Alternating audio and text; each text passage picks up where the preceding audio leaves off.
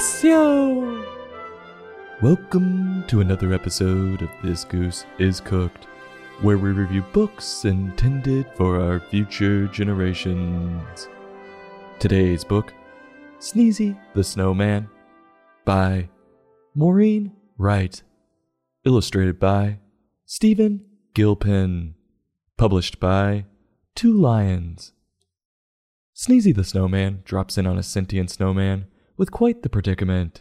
He has a little cold that he just can't seem to get rid of, and he enlists the help of some kids in the area. Will they be able to work together to soothe this snowman's aches? Or will he evaporate into the great beyond? Well, I hope you have some good cold remedies. Grab your books if you got 'em, and let's get cooking. We open on a snowman shivering and complaining it was too cold outside. Whoever made him didn't give him anything to wear, so that's on them.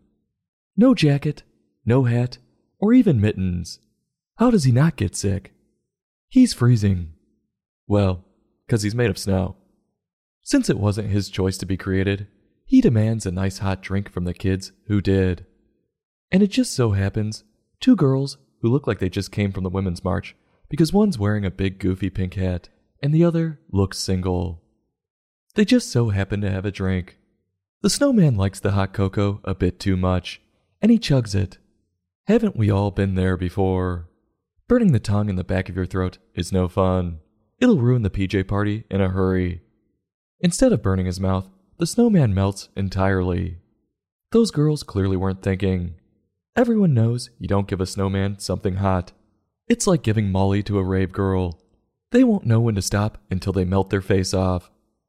I will say it's crazy that he melted entirely, and there's nothing but his stick arms poking out of the pool of water. What a selfless snowman, even willing to lend a hand after he's gone.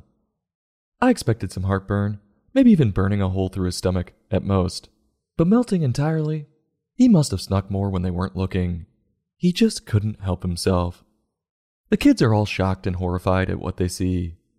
And from the puddle that was the snowman shouts a voice, quote, Make me brand new. End quote. What? No way he's still alive.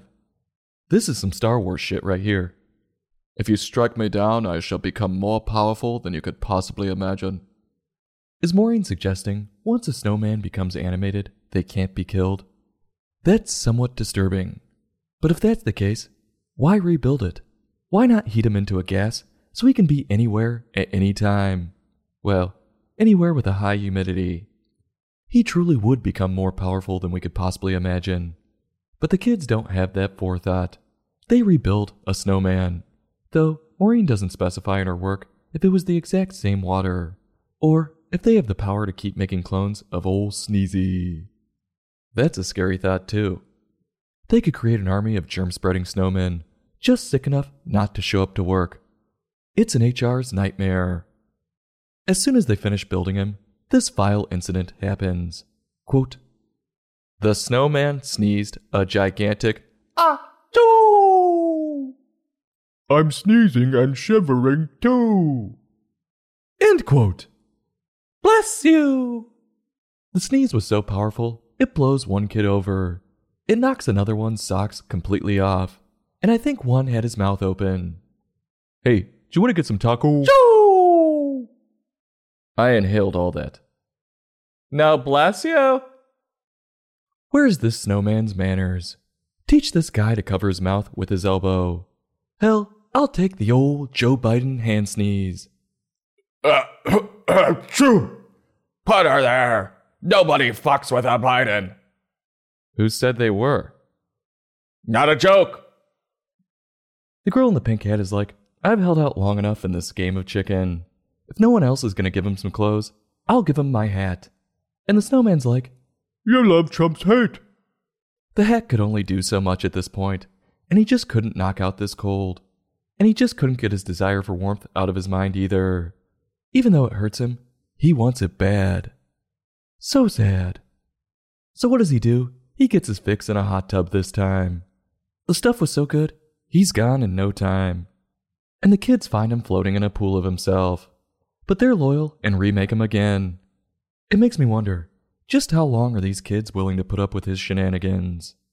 When they get him built again, he rewards them by sneezing on him for a second time. And a little boy is like, Please, take my scarf.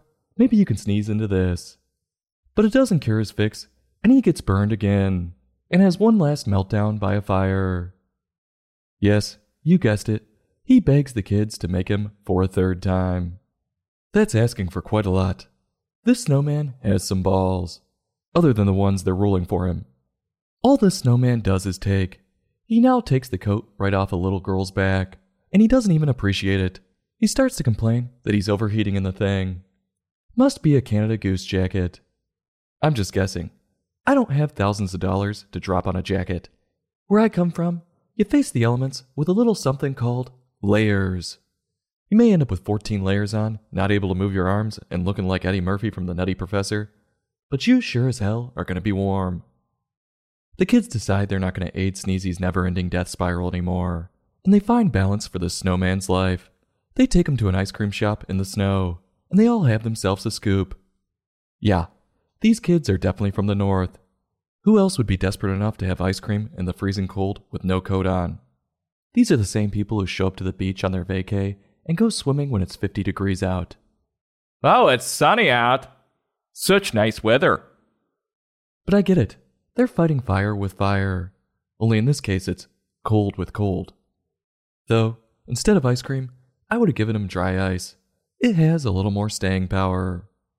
This frustrating tale comes to an end after Sneezy goes ham on some ice cream and tells the kids they're right. The ice cream was exactly what he needed. Then spring comes and he gone.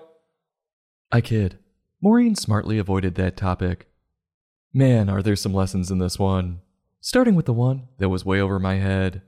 Maureen had commentary in this tome about once life is created, it can never be terminated.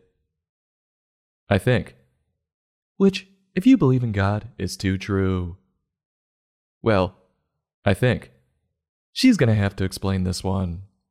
Another lesson would be if your friend or loved one is up to no good, how long do you help, and how do you help? Do you just let them take and take like this snowman did? Maureen provides some insight and hope on this when the kids get the snowman the help he needed by clothing him and taking him to a place that would cure his fix the healthy way. Well, that's assuming snowmen can't get type 2 diabetes.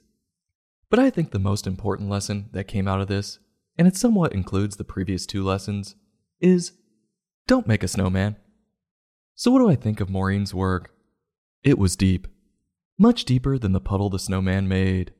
And her commentary was profound, so profound that it was over my head at points. The one thing I would have liked to have seen in her work, though, was a snowman with manners. The last thing we need people thinking is that it's acceptable to sneeze in people's faces. As for Stephen's pictures, they weren't my favorite. They were a bit stock to me. But they did work well with Maureen's writing. And he even had recurring Easter eggs, with little cardinals following the snowman on his journey. If you're looking for a complex story about loyalty and friendship that will melt your heart, look no further. So, on a scale from 1 to 5, I'm giving this book a 3.4. I'll have a heapin' helpin' and go back for another serving, but stop when that guy sneezes on me. This goose is cooked. Join us next time for another in depth book review.